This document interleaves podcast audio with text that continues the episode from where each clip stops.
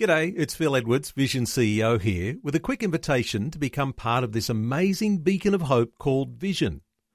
Together we can put our love into action to help people of all kinds build or rebuild their lives on the truth of God.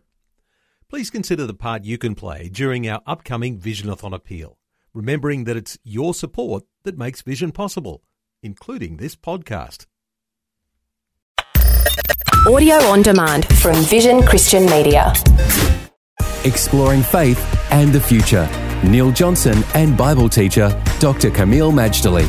Let's continue our conversation about the land of Turkey, what it means to us as we sit in our cultural environment here, so far removed from these things in the Middle East. But Turkey, Kameel, sits almost like the hub of the wheel, with all of these surrounding nations and the importance of Turkey uh, comes back to a, a, series of very, very key events. Let's talk today about the Siege of Vienna, 1683. Why would we need to know about that date?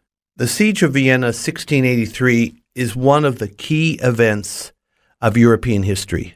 Just to give you an idea, Neil, apparently that siege in a, a continent that has known warfare since day one was so profound that the only battle on European soil to be more blood filled than 1683 was the siege of Stalingrad 1942. And Stalingrad was horrific, but Vienna was the runner up. This was incredibly uh, brutal. But it wasn't just the intensity of the battle, it was also the dire implications had the siege uh, been uh, not just lifted, but had Vienna been conquered, because Vienna was the capital of the Holy Roman Empire. It was the chief city of Central Europe. So important was it that when the Turks decided to invade, the Pope sends out an SOS. Is there anybody in Europe that can save Vienna? Little quick background the Turks had tried to take Vienna once before. And remember, they were not far from it because they had occupied Hungary, Romania, Yugoslavia, and all those places. And so the commander, his name was Kara Mustafa, he goes to the playboy drunken sultan and says, I want to take Vienna. The sultan hears this and he immediately sobers up, like this was a big event.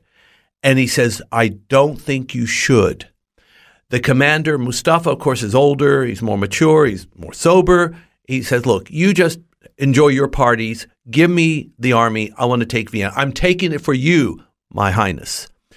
And the Sultan replies, Okay, take it if you must. And then he ties a green cord around the commander's neck. He says, But if you fail, hang yourself on this cord. That was it. So they take a 100,000 troops from the Ottoman Empire to besiege Vienna. They conquered all the suburbs. It's just the walled city.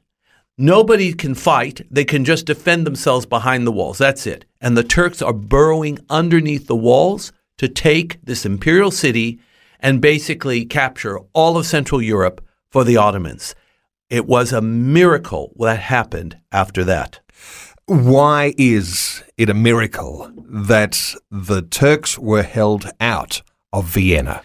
Well, the miracle was, first of all, that took them two months to dig the tunnel under the wall. And they were within one day of emerging inside the walls and thus flooding the interior of Vienna with Ottoman troops and thus, you know, capturing the city.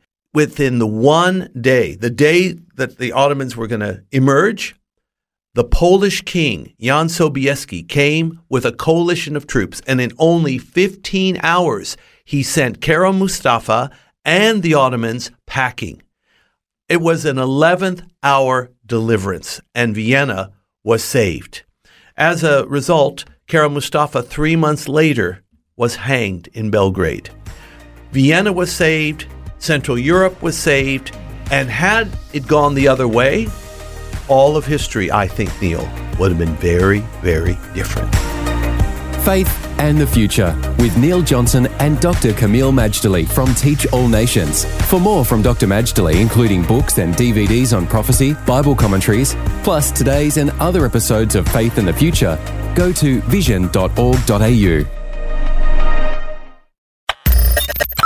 for taking time to listen to this audio on demand from Vision Christian Media.